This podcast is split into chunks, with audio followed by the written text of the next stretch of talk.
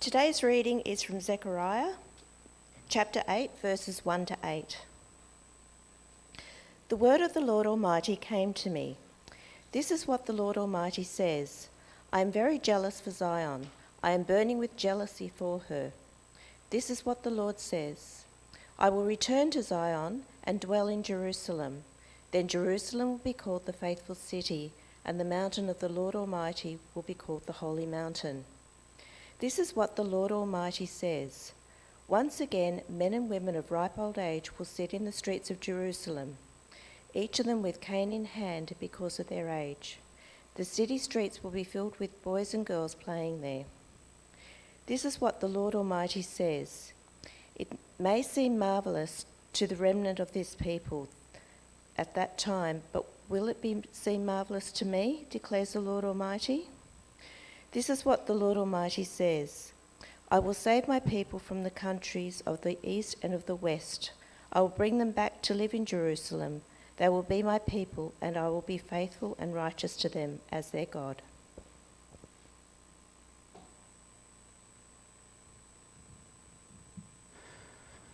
Well, thanks, Stephanie. Uh, let's let's pray, and uh, and we'll have a, a, a, better look at this passage. Heavenly Father, we we thank you that uh, your word is. Uh, living and active. It is the double edged sword of the Holy Spirit. And we pray now, Lord, that as you uh, as you speak to us through your word, that we will uh, be challenged with the need uh, for our own transformation, just as you said about transforming your people here in Zechariah, that we are called into transformation. And so, Father God, uh, bless us now, speak to our hearts, and we pray all this in Jesus' name. Amen. Well, Zechariah is one of these books, it's called a minor prophet. it's very much a minor prophet. Uh, but Ellie likes to talk about, uh, I don't know if you know staffies, those, she, she calls them the big dog in a little dog's body. Uh, you know, they're, they're, they're these, uh, they're just full of boundless energy and, and they have the potential to do some real damage as well. And uh, Zechariah is kind of like that. There's so much uh, going on in it uh, that it's like a, a big prophet in a little prophet's body. Um, every one of the minor prophets has a great deal to say, but I think Zechariah in particular. Uh, is just full of this. So this morning, as I'm as I'm covering it, I guess in one week, uh, we're just going to hone in onto these verses. Uh, but maybe one day in the future we can uh, go through the book uh, in great deal. But I'm not sure if you're uh, into reality television. I'm sure half of you are, half of you aren't. Uh, but you can't get away from it. Reality television seems to be uh, the way of everything at the moment. Uh, for me, I don't mind a bit of reality television. I always start watching a series and then I, I think a bit, a bit in, I start going, hang on a minute, I don't think I should be watching this. This is, this is getting a bit awkward now. This is just full of something not right about this. Uh, and it's all about transfer. Have you noticed they're always about transformation? Uh, transformation of houses is a big one. You look at the block. Uh, you know, they start with an old 50s termite ridden whatever, and the idea is to transform it into a million dollar house. Uh, you look at uh, bodily transformations. I don't know, I have not watched this, but I know there's a show called Nip Tuck uh, it, it's all about cosmetic surgery. I guess those laughing watch it. Um, just kidding. And, and it's all about the cosmetic surgery and transforming the body uh, into something that you want it to be. And so everyone starts looking like uh, Kim Kardashian. And then you know, and then one of those shows that I did start watching, and I'm confessing to you now, and I have not watched it all because I, I felt so much awful guilt about it, I stopped it, is Beauty and the Geek. Now, Beauty and the Geek, it's this idea that you take a guy who likes IT, match him with a woman who wouldn't know how to turn a TV, a, uh, a computer on but who loves Instagram and all that she is on the outside, and try to find a connection where they can help each other, that they can transform each other. And after a while, you start feeling a bit sick in the stomach when you're watching it. I don't know if you've watched it, but there's this unveiling of the geek as he gets a transformation of the outside and they unveil him as if that's going to fix all his problems. As if he's got problems because he looks a certain way. See, these, these shows are all about transforming so often the external and transforming as if that's going to fix people's lives, as if that's going to bring them something that they're missing. You know, that uncertainty, the awkwardness, the, the lack of peace about themselves internally. And I think there's something biblically real about these shows. Because I think each and every one of them is tapping into something which is what we all desire deep down. We know that we're flawed in some sort of way, and we don't have peace about who we are that we want something more or want something else, and we look to others and we go, if only, if only, if only I had this or that or this or that. You see, Beauty and Geek, I think, really uh, exposes that. But it's all about transformation. And this morning, Zechariah is very much about that issue that I think these shows are tapping into, and particularly the passage uh, that we're looking at this morning. It's about transformation. It addresses a deeper problem, a deeper problem in which needs to be transformed in everybody's life. And that deeper problem relates to the people that Zechariah is speaking to, God's people and their God. So uh, we're going to see three main things uh, that Zechariah is talking about this morning. And the first one really is that uh, this transformation relates to a relationship and it's with God and his people. And God, the transformation of God's relationship with his people is driven by the love of God. So if you have your Bibles, look at Zechariah chapter 8, verses 1 and 2. And it says this it says, The word of the Lord Almighty came to me. Obviously, Zechariah speaking. This is what the Lord Almighty says I am very jealous for Zion. I am burning with jealousy for her. Zion is a name for God's people. This is what the Lord says I will return to Zion and dwell in Jerusalem. Then Jerusalem will be called the faithful city, and the mountain of the Lord Almighty will be called the holy mountain. So, the first element of transformation is that it's driven by God's love for his people. Have a look, uh, just have a look again there. It mentions it's the Lord Almighty twice in the first two verses. You see, this isn't the love of any God. This isn't the love that uh, God's people had been seeking after. See, the context of this passage is very much with Haggai last week. If you remember, Haggai had four prophecies and they were all within a four month period, and, and it was all about the exile. The people were coming out of exile. And Zechariah is speaking to a people that have been uh, punished because they have been unfaithful to their God. They've been, uh, they've been seeking after other gods that promised all these other things. And so here we have uh, the punishment of the exile. They were sent out of the land under Assyria. And God is saying, I love them with a love that cannot let go. But it isn't any love, it's the love of the Lord Almighty. Now, this is the Lord Almighty the maker of heaven, the heavens and the earth. This is the Lord who is all powerful, ever present, all knowing. This is the one that is more powerful than anything in all of the, all of the universe. He is before time, He is the beginning, He is the end, He is all things. And He says, I love you. And look at this word that He uses jealous. I am very jealous for my people Zion.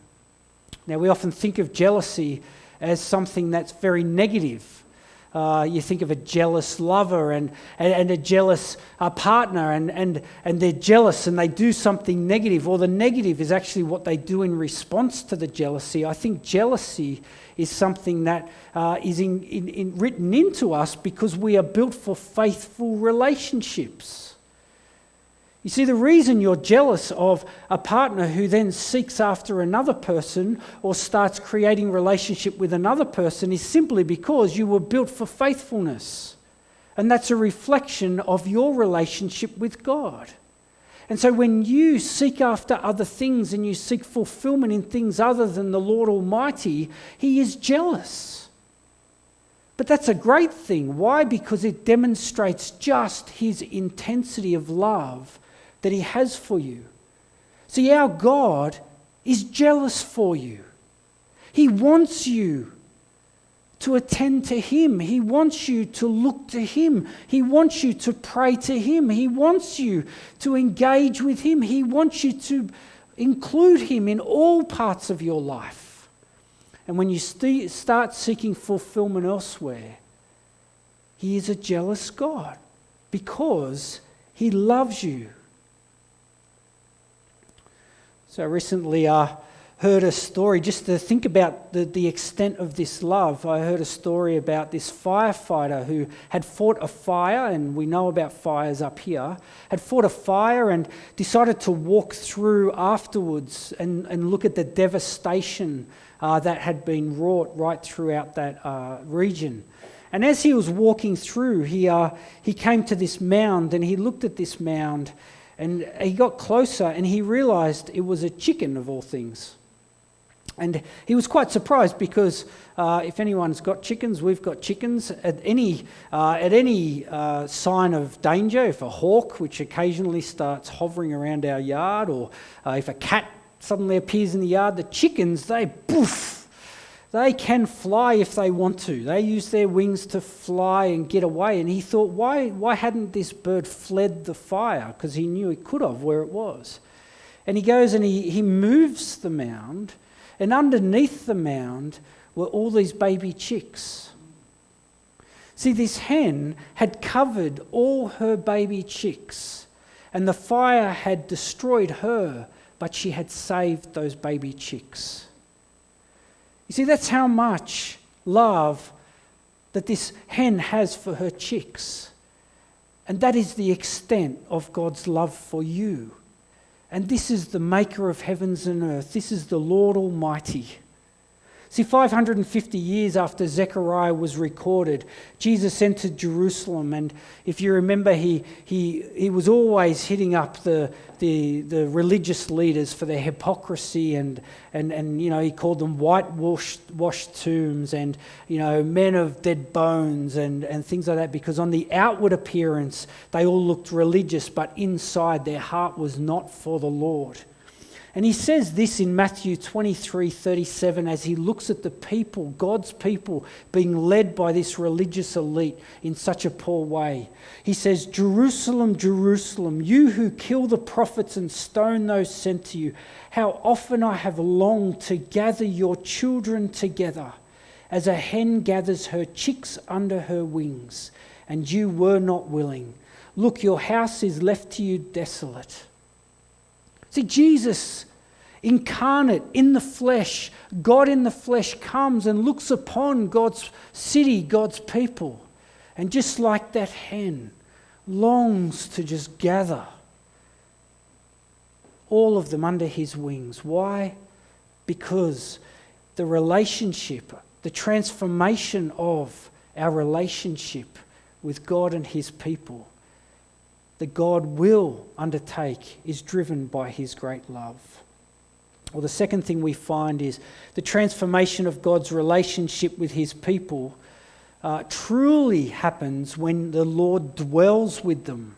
If you have a look at verse, uh, verse 3 here, this is what the Lord says I will return to Zion and dwell in Jerusalem.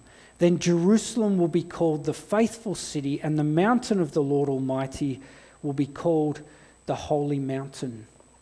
See, for a faithful people to become faithful, they can't do it in and of themselves. Israel proved that. We prove it with our life. But it's when the Lord Himself goes to dwell with His people in His love that true transformation occurs. And the Lord will return, He says, because of that love.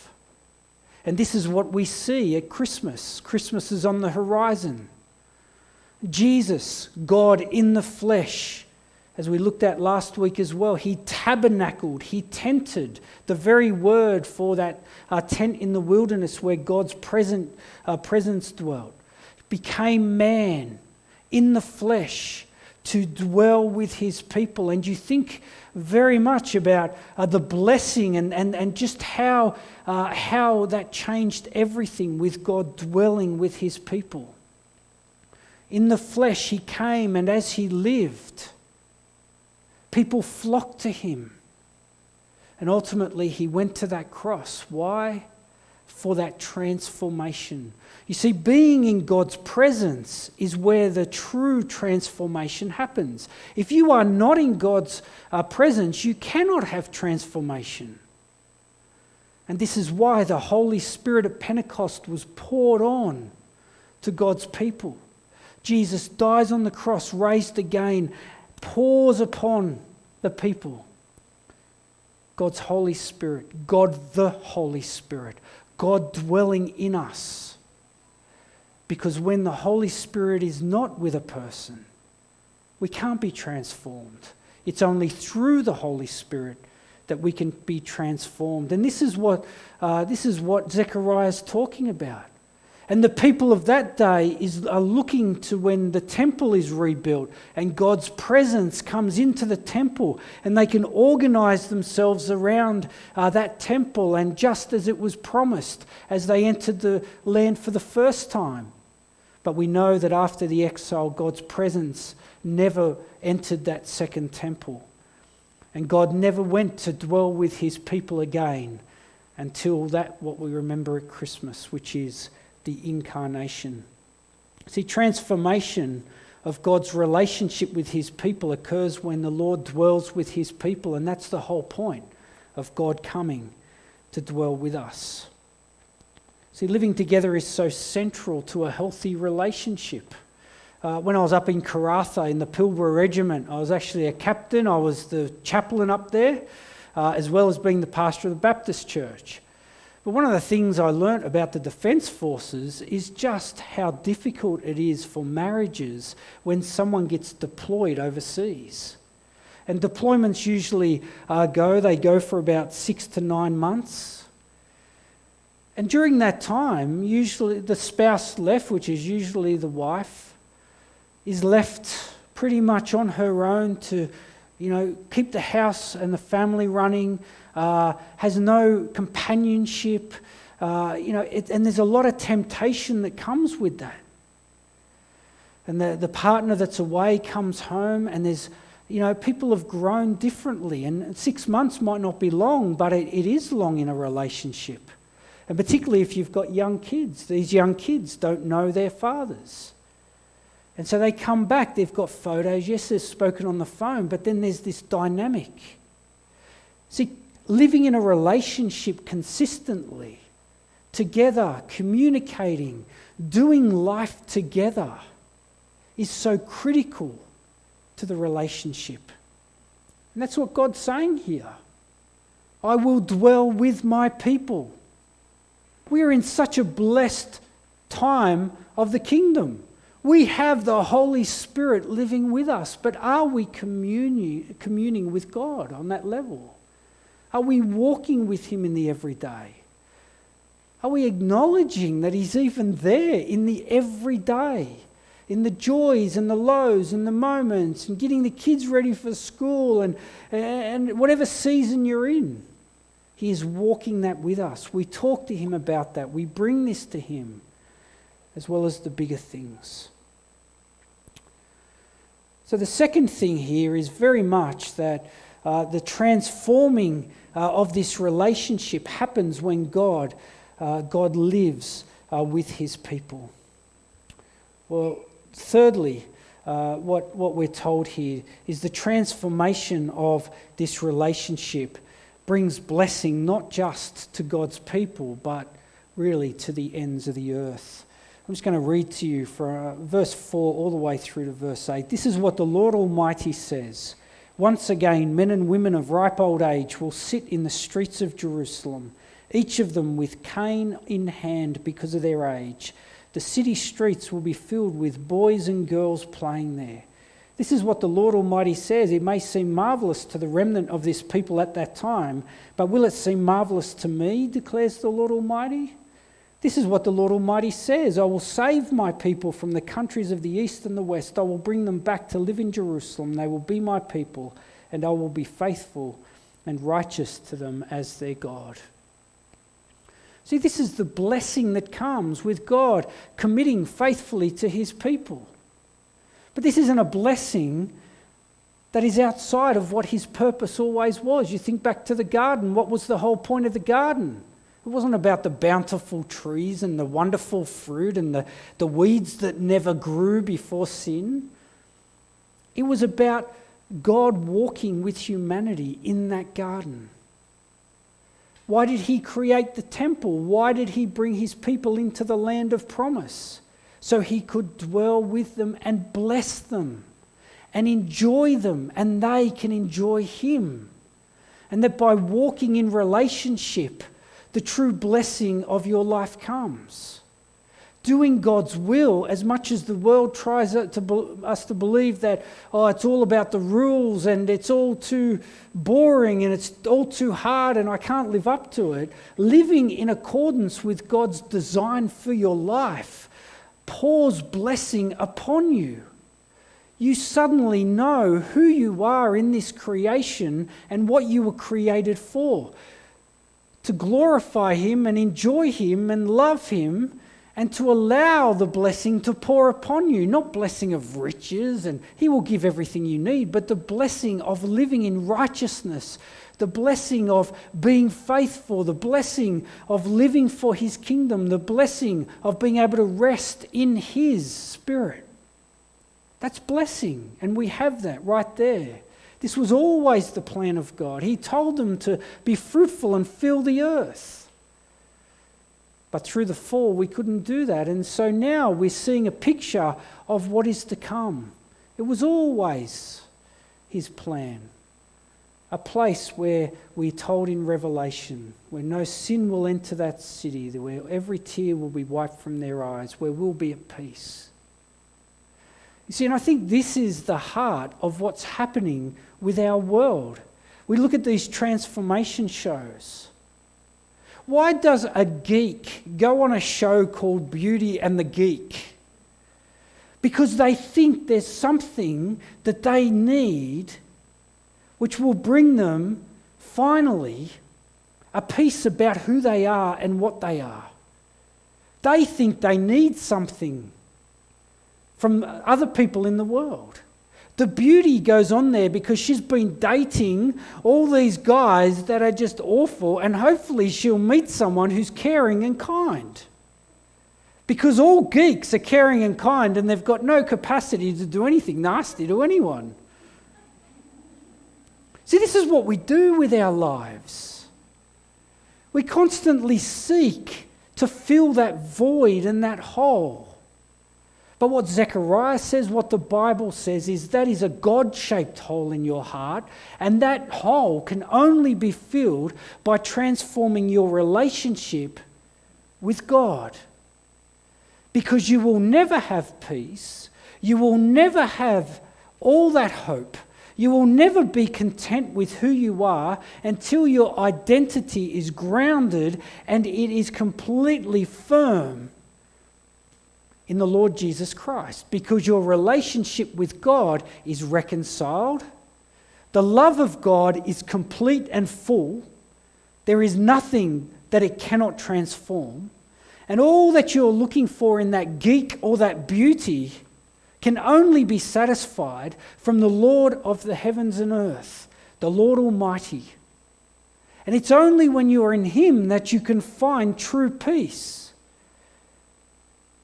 And as you put your faith in the Lord Jesus Christ, you seek forgiveness for your sin, you are released from your debt burden from God because Jesus' death on the cross has been uh, pays a punishment for you, and that you are clothed with His righteousness, and so you are reconciled to God, and all that you can all that you can hope for resides in that relationship.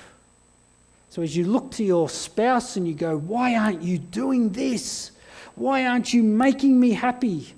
Why don't you do the things? Why aren't you whisking me away on a, on a sunset cruise?